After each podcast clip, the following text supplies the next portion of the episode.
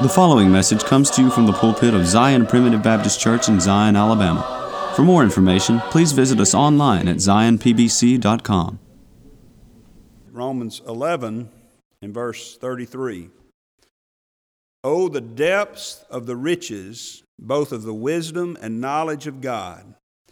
How unsearchable are his judgments and his ways past finding out.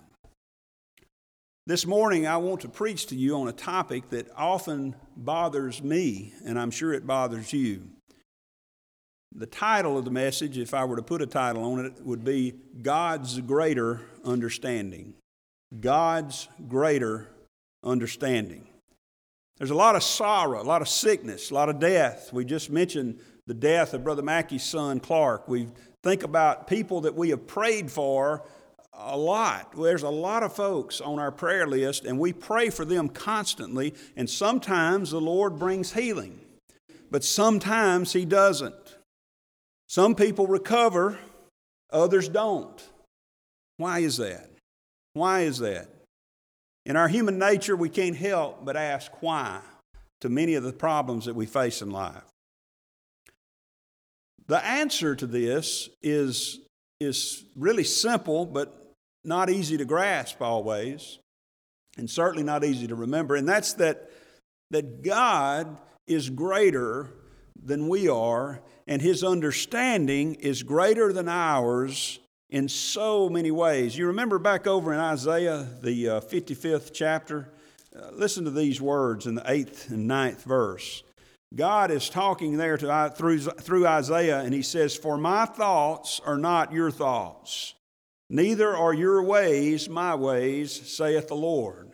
For as the heavens are higher than the earth, so are my ways higher than your ways, and my thoughts than your thoughts.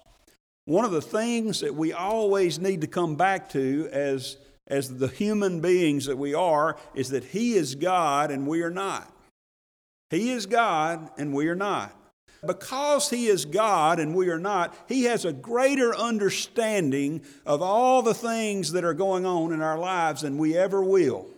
I'm not even sure in eternity we'll understand everything. I know we will never have His understanding, but I'm not even, I always think about going to heaven and getting all the answers. I'm not sure we'll get all the answers in heaven because, to be quite honest with you, when we get to heaven, all the answers aren't going to matter. Jesus is the answer. Jesus is, is the reason. He's the reason we'll be there, and He's the reason it's going to be heaven. But why do some recover and others not? The other thing we need to remember as underlying this whole message is that not only is God is He God and we're not, but He loves us greater than we can comprehend. So whatever He does, in whatever way He does it, He does it because He loves His people. And quite frankly, I, I, I, say this not to put down any other denomination or any other preacher out there or anybody that preaches some other message, because there's a lot of God's children scattered throughout all the denominations of this world. Indeed, not even in denominations sometimes. But I'll tell you this until you understand the sovereign grace of God, you cannot understand the sovereign and deep love of God. Because the love he had for his people didn't begin at a point where they did something or they made the right decision. It is an everlasting love from everlasting past to everlasting future. So, in dealing with this question, some people who recover, some who don't, what's, what's the difference? Why is this? Let's look at God's greater understanding. God's greater understanding. You see, God's understanding of all things is greater than ours, but particularly God's understanding of time is so much greater than our understanding. You see, He is eternal, and we are not. We're not. Back over in, uh, uh, in Genesis, I won't turn there, but the 21st chapter and the 33rd verse, we read about Abraham building a, a, an altar there near Beersheba, and, uh, and he, he builds this off altar to the everlasting God. And in fact, in Hebrew, that's one of the names of God that's given in the Old Testament. You hear about El Shaddai, El Elyon, those different names that mean something. El Shaddai is God of hosts. Well, this is El Olam. The word El in Hebrew means God. And the word Olam means eternal, means everlasting. It actually carries the idea of, of, of everlasting past, that is ain't so ancient that you have no beginning, and everlasting future, so vast and so eternal that there is no end. El Olam. This is the first reference in Genesis 21 to God with the name El Olam. And later on, you read about it quite a bit in Isaiah chapter 40 uh, over there in the 28th verse. He says, um, he says, Hast thou not known? Hast thou not heard that the everlasting God, the Lord, the creator of the ends of the earth, fainteth not, neither is weary. The everlasting God, the God who never ends, the God who had no beginning, the God who uh, is eternal, the everlasting God. El Olam. In Deuteronomy chapter 33 and verse 27, Moses wrote, The eternal God is thy refuge, and underneath are the everlasting arms. Isn't that great to know that that he's, you know, a lot of the, the gods that people created, they, they, made, they made them out of stone or brick or, or trees or wood, whatever. You know, they sat there and they just, they didn't do anything. But God is not even, an, he's not just an eternal God, he has everlasting arms. My daddy's arms cannot catch me anymore. He's gone home to be with the Lord. But I tell you, my Lord's arms are everlasting. He is the eternal God. If I fall, he will catch me. Even in the New Testament, he's considered eternal. Paul writing to Timothy in 1 Timothy chapter 1 and verse 17, he says, Now unto the King eternal, immortal, invisible, eternal, you see. He is forever. And that word eternal there is the word that we get eon from. It's the Greek word aion. And that's where we get eon. You think about eons of time. Well, listen, God is the great Aion. He is the one who is eternal. There is no end to Him. And I tell you, compared to us, boy, He's something compared to us. Listen to James chapter 4 and verse 14. James is admonishing those who would make big plans without including God in those plans. Somebody who would say, hey, tomorrow I'm going to do this, and the next day I'm going to do that, and never thinking about our frailty and God's sovereignty. And he says in verse 14 of James chapter 4, whereas ye know not what shall be on the morrow, for what is your life? You know, that's a good question, isn't it? What is your life? What is my life? You know, I'm 53 years old. You know, there, there was a time when I thought 53 was old. We were talking about that before church. Uh, you know, I thought people that were 60 were elderly. That's, that's kind of what I thought it, in early years. Uh, you know, they're spring chickens now, as far as I'm concerned. 60 years old is young. And, uh, but, but if you think about how quickly you got, some of you are, are, are older than that, in your 70s. Brother Mackey's 84, 85. I've talked with Brother Mackey as recently as this past week about how swiftly time flies. When I'm 90, if I live to be that old, I'm sure I won't be sitting here thinking, boy, it's just been a long life. I'll be sitting here thinking, like I am now, how did I get here so fast? How did I get here so fast? You know why? What is your life? It is even a vapor that appeareth for a little time and then vanisheth away. You notice it didn't even say it's smoke. You know, smoke, if you, we burned some stuff recently, and not too long ago I was looking up north of here, and I guess they were having some kind of control burn. Seth, you may have been part of that, I don't know. But there was a lot of smoke in the sky, and it took it a while to dissipate. But our lives aren't even like smoke. Our, have, you ever, have you ever noticed just a little bit of a vapor off of the top of a kettle that's been boiling, just not smoke, just a little vapor that goes up. How long does it last? It's gone just like that. That's right. It's gone just like that. Our lives aren't even like smoke compared to God. The, compared to God, our lifespan is but a vapor, not even smoke. See, He's eternal and we're not, and He has an eternal view, and we do not. We do not. So think about this. Suppose a loved one gets sick and dies. And let's say you live another 50 years after that loved one passes away. Sherry and I were talking about it the other day. Her, her dad, I believe it'll be, it'll be 30 years next year that he passed away. And boy, it seems like a long time. It seemed like a long time. But in the eyes of God, 30 years or 50 years or even a thousand years is nothing. Look back in Psalm chapter 90 and let's see what God thinks about time. In Psalm 90, we'll just begin reading in verse 1. Lord, thou hast been our dwelling place in all generations.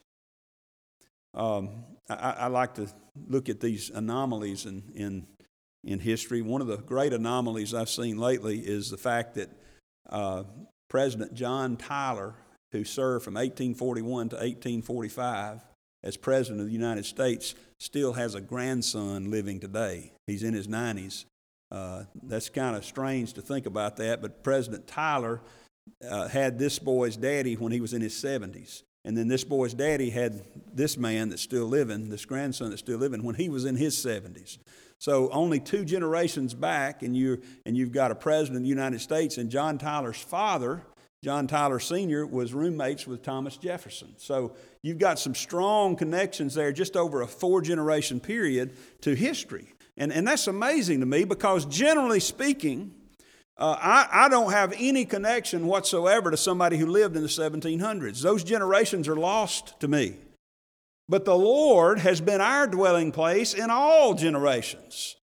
We think about, you know, one of the things that's fascinated me in the movies is, is any movie about someone who's, who's immortal. You know, obviously it's fictional, but it's, uh, you know, something that where somebody who's lived through many generations of time and, and doesn't die and, and gets to see all this history. I think that's amazing. It would be so neat to see that, but, but, but we don't get to do that. We don't get to live that long. They only lived that long in the Old Testament uh, before the flood.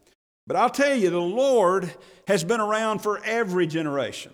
He has been our dwelling place in all generations, before the mountains were brought forth, or ever thou hadst formed the earth and the world, even from everlasting to everlasting, thou art God. Now, think about that. Think about a number line. I've, I've, used this example before, I know, but think about a number line that you, like you used to have in math at school. You have a zero right here, and on this side of the number line, at least as I'm looking at it, you'd have positive numbers one, two, three, four, five, on to infinity. On this side of the, of the zero, you'd have negative numbers, negative one, negative two, and so forth, all the way to negative infinity. Okay, now I, can kind of understand positive infinity, Brother Glendon, but I can't quite grasp negative infinity, going off something that never had a beginning, but that's exactly what God is. He is, some, he is a being who has never not existed. From eternity past, from infinity, if you go all the way down that number line to negative infinity, there's God before negative infinity. Isn't that something? And if you go all the way to the end of the number line, the timeline, if you will, to positive infinity, there's God at the end of that number line. In fact, He's beyond both, both everlasting past and everlasting future. I, I can't hardly grasp that, but that is God. That's what that's His view of time. In fact, the only way I can kind of comprehend it is to think about it this way that there, there is a time, we are living in a timed world, a, a, world that's temporal, a world that has time. It's, you know, we got up this morning when the alarm clock went off and you're moving forward. We're not going back to it, we're just continuing to march forward. In heaven, there is no time. God is outside of that time world. He's looking down upon this time world in a way that we can't comprehend right now. And it gets even better. Thou turnest man to destruction, verse 3, and sayest, Return, ye children of men. Look at verse 4. For a thousand years in thy sight are but as yesterday when it is past, and as a watch in the night. You know, a thousand years is something to me, but it's nothing to God. Nothing to God. We're told in Isaiah chapter 57 that He's the high and holy one that inhabiteth eternity. He lives in a place we can't fathom. He lives in a way we can't understand. He sees time in a view that we don't have. He inhabits eternity. So, back to our example.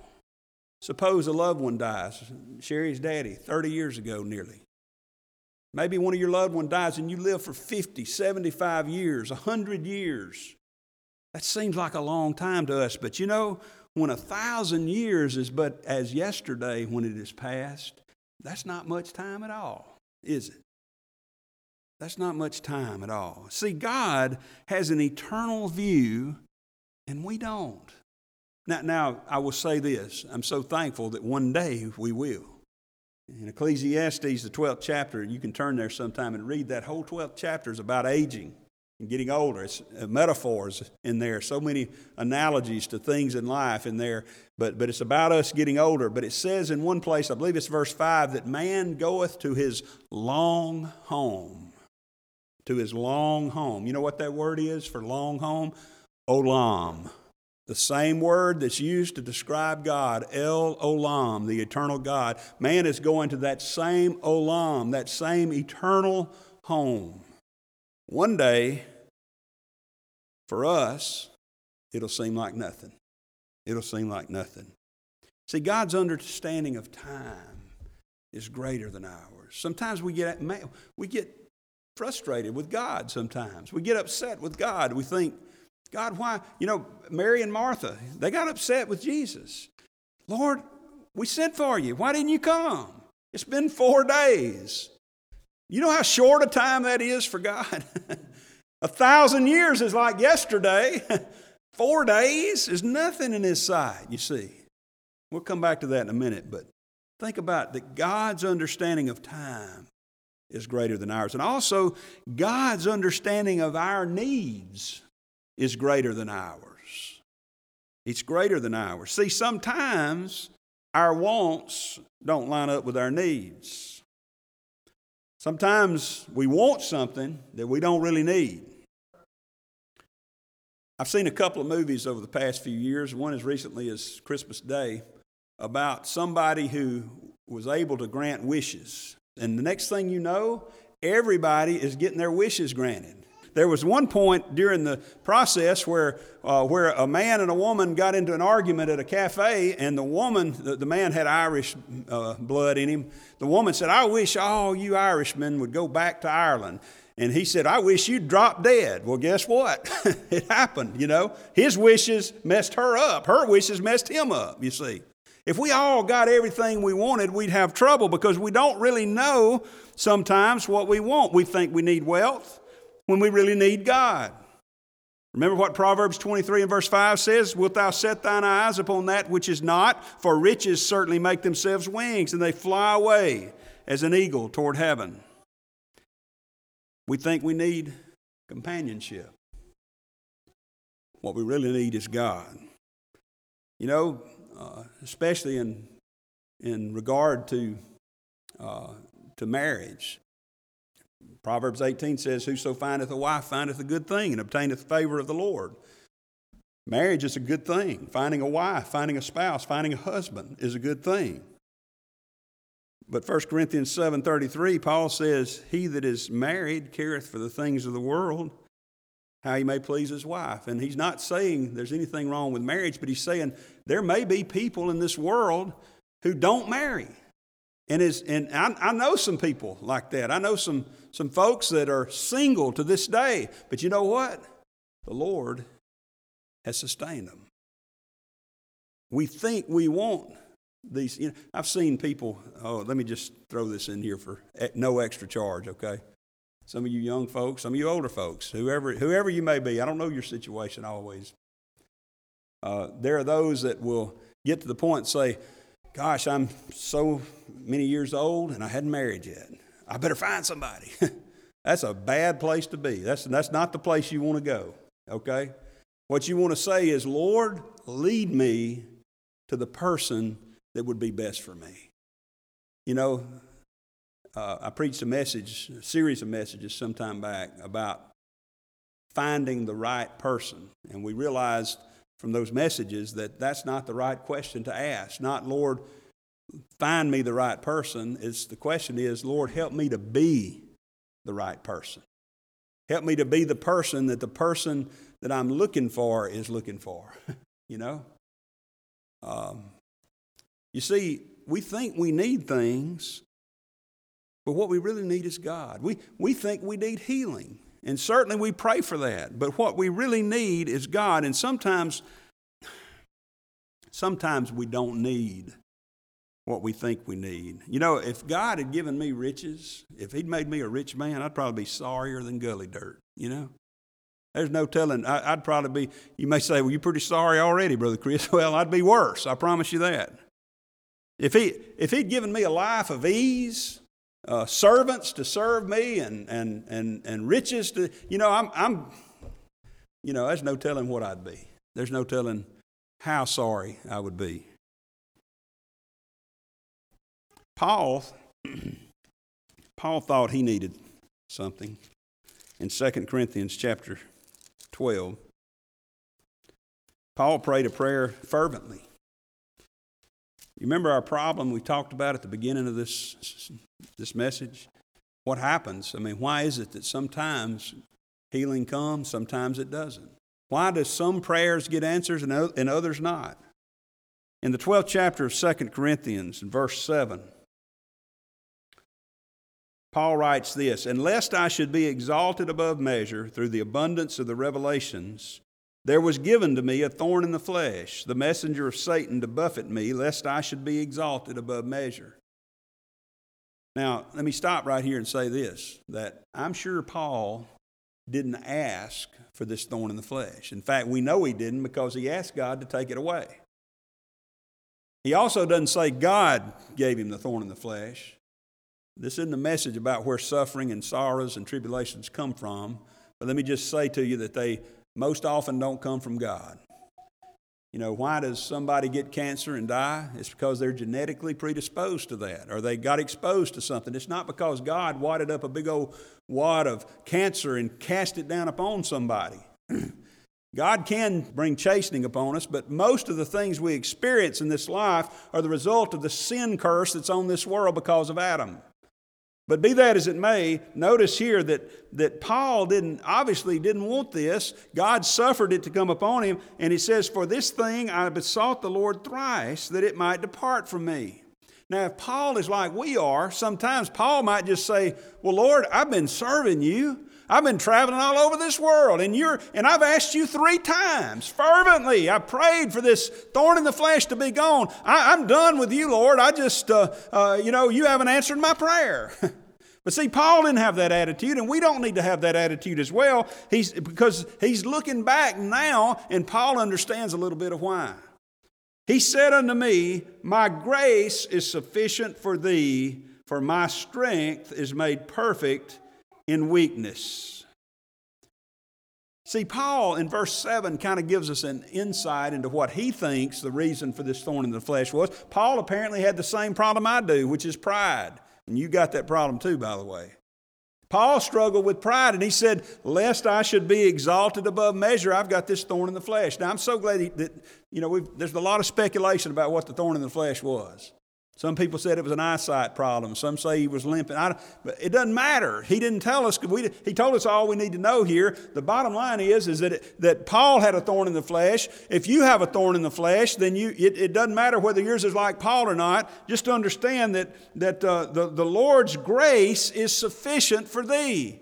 And he says, For my strength is made perfect in thy weakness. You know, I don't have a, I don't have a problem looking to the Lord and staying close to Him when I'm struggling with problems. You know, I think the closest, I've mentioned this before, I think one of the closest times in my whole life that I was to the Lord is when we found out Ashley had diabetes. That was a terrible time for us, for me. It was tough. There's about six or eight weeks there that we really had a hard time. Sherry struggled with it. We, we all struggled with it. Man, I look back on that time, I was closer to the Lord then than I've probably been any time else in my life. You know why? Because instead of being fat and happy, and not in need of anything and sitting on a, in the lap of luxury. I was in the depths of need and despair almost. And the Lord was there. In my weakness, the Lord's strength was made perfect because as long as I think I'm strong, you know, I don't need the Lord. you know, that's the problem with America today. We are living in the lap of luxury. We don't need the Lord. We don't think we need Him because we've got all that we need at our fingertips. You know, I don't think I, I didn't shop. I don't think I even went to the to the store one time during Christmas. I just logged into Amazon and there it came. You know, it shows up at the house. Isn't that crazy? And, and, and you know, I was aggravated a time or two when the Amazon app was slow. I was just, you know, I was sitting there saying, well, what, this thing won't go. Well, you know, it, it saved me 45 minutes over there and, and probably two hours in the store with all the people and 45 minutes back. but yet I was aggravated because it, it, it wouldn't load for about 30 seconds, you know? That's the way we are. We don't need the Lord. We just need Amazon. We just need Google. That's all we need today, right? I'll tell you what, those folks, those folks in Africa that my brother and others have gone to visit through the years, let me tell you, beloved, they are close to the Lord. They are close to the Lord. They, y'all remember some years ago when Brother Martin Anyani came and preached from the pulpit in the old church. Brother Martin probably weighed 90 pounds, struggling with all kinds of sicknesses and illnesses. Now, praise the Lord. I don't know if I've even told you all this, but a couple of years ago, he came back. He came to, uh, uh, to over to uh, Tuscaloosa Church and preached, and he had gained probably 50 pounds because they had, you know, all they needed, they fixed his water. They fixed his water. Instead of, the, instead of the water draining off of the latrines from up in the hillside down to where they were drinking of their water, they now had a well that was, that was purified.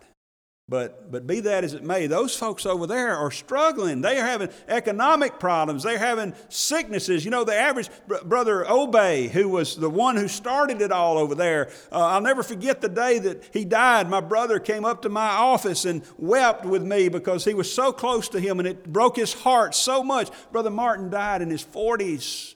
And he killed himself serving the Lord. He was traveling too much and he was traveling too far uh, for his health and he gave his life in the service of the Lord. Man, that's something. You know, it, it's, it's, if I have to think about getting in my car and driving an hour and a half to Vestavia Primitive Baptist Church, there are times I think, well, I just can't do that. Beloved, there were people coming two days' journey over there to hear Tim and the others preach when they were there because they were hungry for the Word of God. They were hungry for the things of the Lord. See, they weren't filled up to the brim with the luxuries that we have. My strength is made perfect in weakness. And Paul says, Most gladly will I therefore rather glory in my infirmities, that the power of Christ may rest upon me. You see, sometimes we don't really need what we think we need. God's understanding of our needs is greater than ours. But I think more than anything else, if we could get a view of this next idea in our minds, we would, we would understand and not have a problem with the fact that some recover and some don't, some prayers are answered and some aren't. Because you see, God's understanding of our destination is greater than ours. God's understanding of our destination, of where we are going, is so much greater than our understanding of it. You see, He has prepared our destination for us. In Matthew, the 25th chapter, when he's sitting there and uh, talking about those that had given a drink of water to these little ones and so forth, he says, Then shall the king say unto them on his right hand, Come, ye blessed of my Father, inherit the kingdom prepared for you from the foundation of the world. You see, don't. In Ephesians chapter 1 and verse 4, we're told that, that we are chosen in Christ before the foundation of the world. Beloved, don't let the doctrine of election scare you. Don't let it make you anxious. Let it lift you up because what it is is the story of an everlasting love affair that the Lord has for His people. You see, He didn't come up with, uh, uh, with, uh, with salvation as an afterthought. He didn't, he didn't put Adam down here and then Adam sinned and God said, oops, we got to do something to fix this. God prepared from the foundation of the world for His people to be with Him him. When he says in John, the 14th uh, chapter, I go to prepare a place for you, he meant what he said, and the preparation he was making was not remodeling heaven. He wasn't going up there to remodel heaven and to, uh, to, throw, to tear down some buildings when you mess up and to add some more when you do right. Beloved, he was going by the way of the cross to prepare our way into the Holy of Holies, into the place where God is.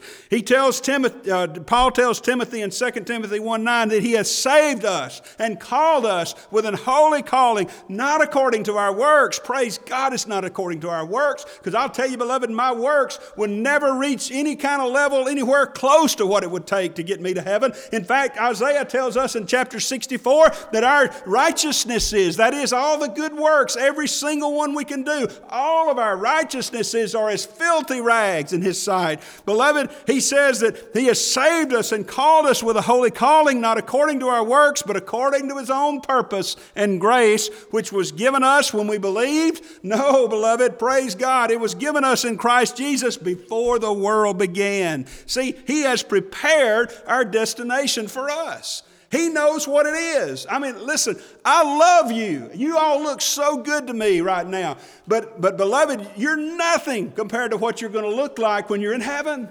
You're, this place is beautiful. I'm so thankful for it, but it's nothing compared to the streets of gold, the walls of jasper, the gates of pearl. I can't wait to see that. God has seen it.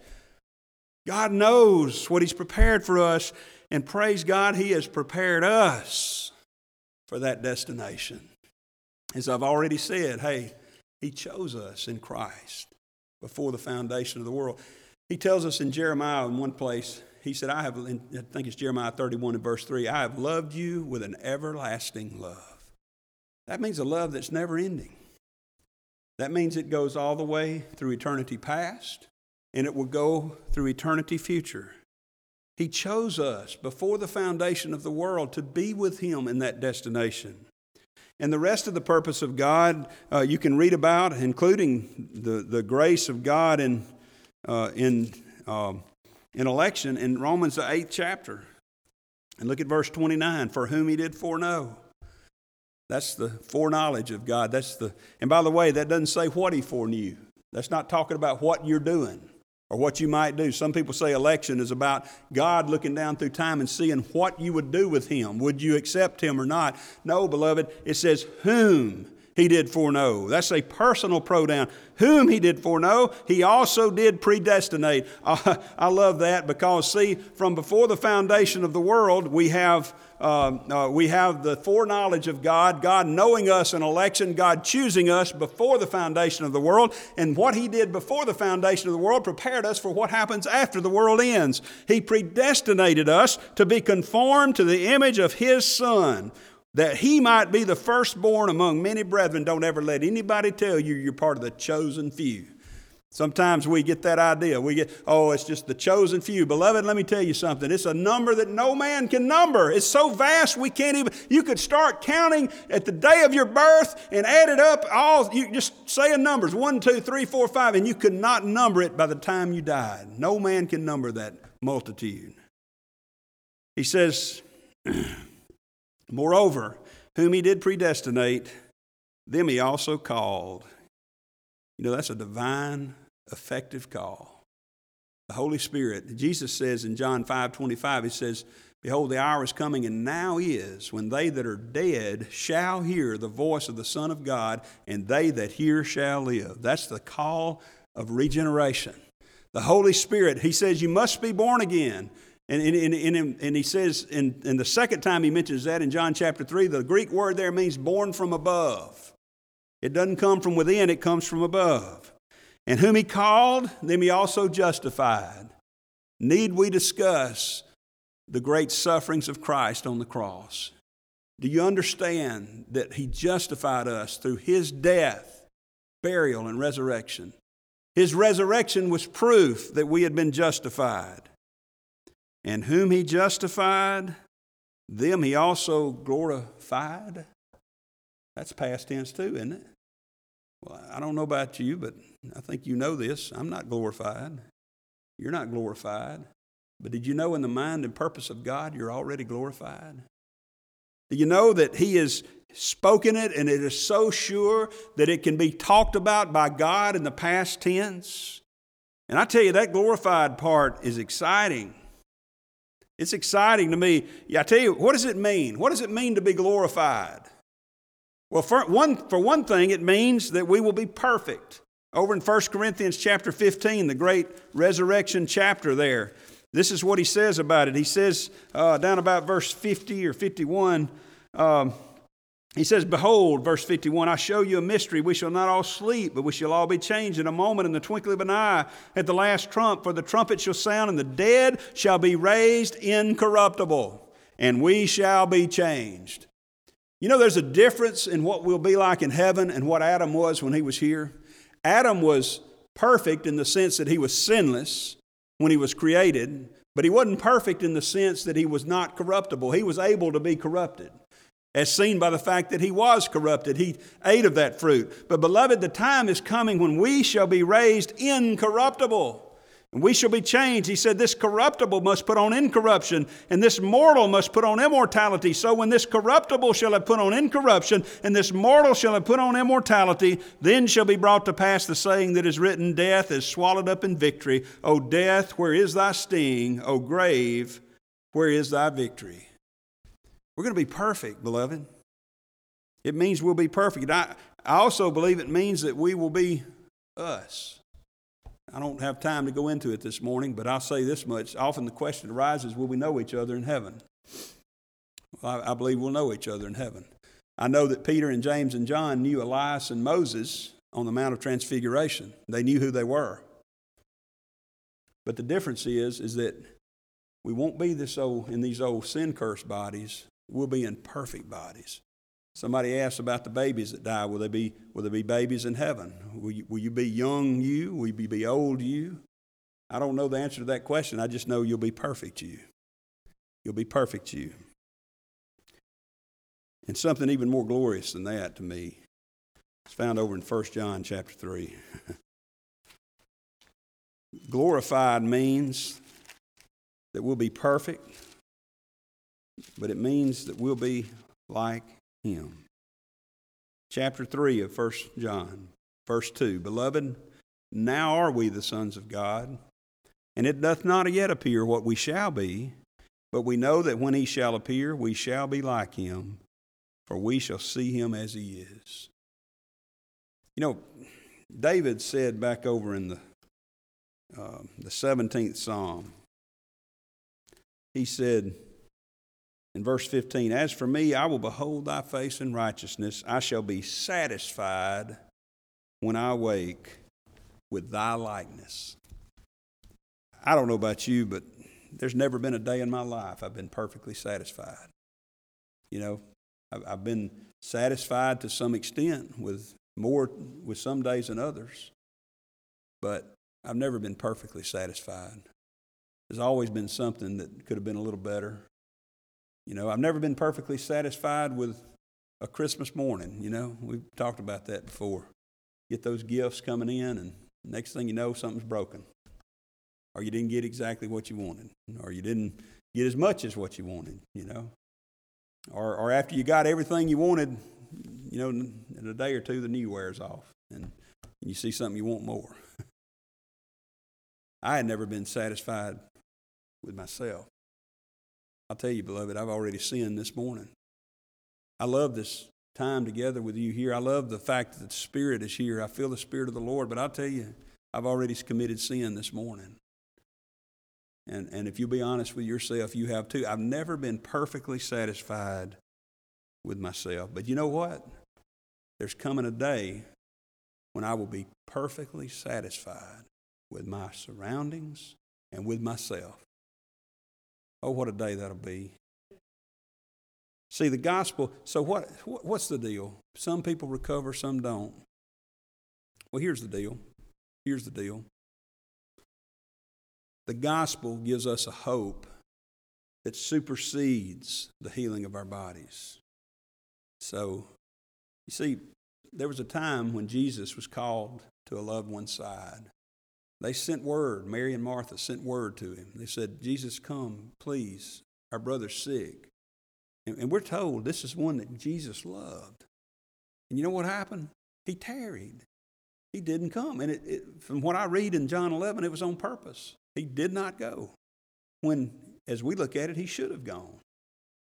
You know, if somebody call, if you call me and tell me your loved one is sick, Mackie called me. Well, I found out on Christmas Day that Clark was in such bad shape. I, I wanted to get over there as quick as I could, you know? I want to be there, but not Jesus. He tarried, he waited. And when they got there, when he finally showed up, Mary and Martha met him and they said, Lord, if thou hadst been there, our brother wouldn't have died. And then they took him to the tomb where he had been buried for four days, and they said themselves that the decomposition process had no doubt already begun. They said, Lord, he's been dead for four days, and now he stinketh. But he went there anyway. You remember what he did, though, when he got there? He told them to roll, roll away the stone. And it's the shortest verse in the Bible Jesus wept. Jesus wept. Why did he weep? well, I think he partly wept because of empathy with Mary and Martha. I, I, believe he's touched by the feeling of our infirmities. It's okay to cry when you lose a loved one. It's natural. It's, it's not natural if you don't. and the Lord understands that. The Lord gets that. He felt that. He, he wept with them. But I, I suspect that the weeping was even more out of sympathy for what he was about to do to Lazarus. Because you see, I think Lazarus got the rawest deal in all the scriptures. Lazarus died. He got sick. He suffered. He died. And according to what I read in the Word of God, when we die, when we leave this body, we're absent from the body, but present with the Lord. So, no doubt, he was there in this place that God had prepared for him. He was, uh, he was experiencing all the glory of heaven, and then Jesus is about to call him back from that. I, they, I, he had to make him forget it. That's all I know of. He, he had to have made Lazarus forget all that. Because I don't believe Lazarus would have been any, any earthly good if he came back remembering all the glory of heaven. But he brought Lazarus back. I believe that's one reason he was weeping. He was going to bring Lazarus back to the same body that he, that he'd had before, a healed body, no doubt, but he was going to have to die again. He was going to have to go through it all again, you see. He had, to, he had a, a body that was still a human body, not a glorified body, and that was not what Jesus came here, his primary purpose to do. He didn't come here to heal us from sickness. He didn't come here to make our lives better, to make us feel better. He didn't come here to do all that. He came came here to deliver us from the sin curse of this world. He came here to ultimately resurrect us in perfect bodies. So you see, I don't know what, I know the purpose of God is to Lazarus was to raise him again. But I often wonder if in his heart of hearts, if Jesus was not weeping because of that. We say sometimes, Lord, you didn't answer our prayers because my loved one died. That's not necessarily true. Maybe the Lord answered the prayers in the best possible way by delivering that loved one from the sin cursed body that they're in. As you see, God's understanding, ours, our view is so often just uh, captured by our, our, our human nature. So often we can't have that vision, but but our vision ought to be like Paul's was over in 2 Corinthians chapter 4. So we bring this to a close. Paul had some troubles in his life, didn't he? He prayed for the thorn in his flesh to be taken away, and it wasn't. He prayed for deliverance from some various things, and sometimes he was, sometimes he wasn't. One time he was stoned to death, and, and the Lord brought him back. But ultimately, he was martyred for the cause of Christ. He was, he was murdered. But notice what he said in 2 Corinthians chapter 4 and verse 16, for which cause we faint not, speaking of all these things that have come upon him. But though our outward man perish, yet the inward man is renewed day by day. How? For our light affliction, which is but for a moment, worketh for us a more exceeding and eternal weight of glory. How is that? While we look, not at the things which are seen, but at the things which are not seen. For the things which are seen are temporal, but the things which are not seen are eternal. You see, God's understanding is so much greater than ours. Oh, the depth of the riches, both of the wisdom and knowledge of God. How unsearchable are His judgments, and His ways past finding out. May we strive to have a heavenly view. See, that's what Paul was doing. He was, he was engaging in his earthly walk, but he had a heavenly view. And that's what we need to have as we go through this life. The Lord is great, God is great, and He loves His people. We thank you for listening to today's message. For more information, please visit us online at zionpbc.com.